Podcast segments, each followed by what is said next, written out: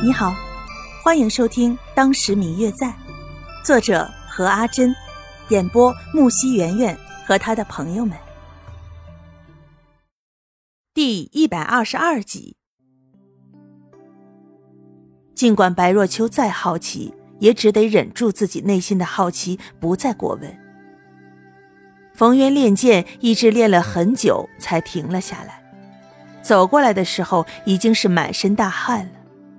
身上本就穿的不多，此时更是直接脱了外面的衣服，露出了里面的肉来。白若秋虽然很努力的表示不那么震惊，但是还是表示辣眼睛。无奈在方玉楠与白若秋的催促下，简单的套了一件外套。虽然只是匆匆一眼，但是白若秋还是看见了。这个冯渊虽然说长期在服用五石散。身体肤色苍白，但应该是每天锻炼的结果，肌肉还算是发达，尤其是腹部的肌肉一块一块的分明的很。白若秋想到这儿，不禁又脸红了一下。虽然说这冯渊因为服用五石散需要穿的透气一点，但是好歹也还是要注意一下呀。这辈子从白若秋有印象以来。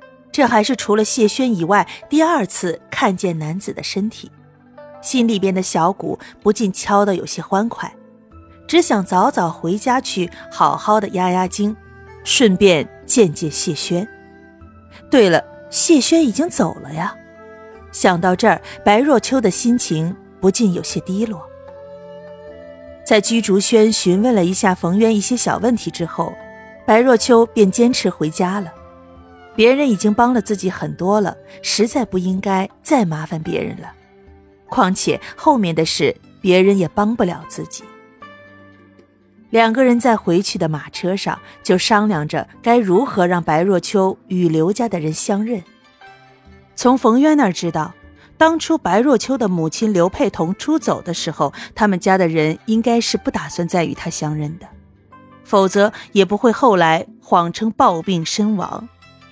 而且这白若秋从来也没有见过刘家人，根本也没有办法接近他们，更何况亲人相认呢？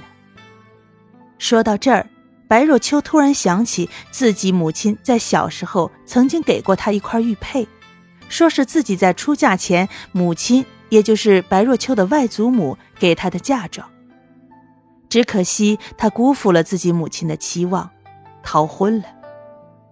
刘氏那个时候身体已经很差了，恐怕时日不久。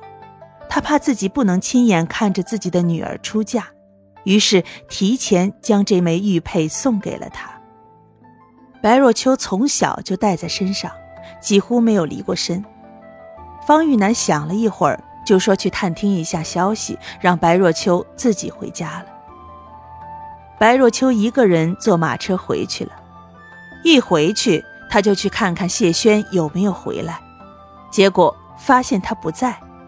询问下人们也都说没有见过谢轩回来。白若秋不禁有些失望，闷闷不乐地回到了自己的房间。看来谢大哥是真的离开了。可是他为什么都不和我说一句再见呢？之前也是，一句再见也没有，就那么的走了。现在也是。连个书信都没有给我留下。白若秋坐在房间里，看着铜镜中自己的脸。嗯嗯，我最亲爱的小耳朵，本集已播讲完毕，感谢您的收听。如果你喜欢这本书，欢迎您多多的点赞、评论、订阅和转发哟。当然，也可以在评论区留言，我会在评论区与大家交流互动的。喜欢这本书就给他点个赞吧，你的点赞和评论是我们创作最大的动力。感谢您的收听。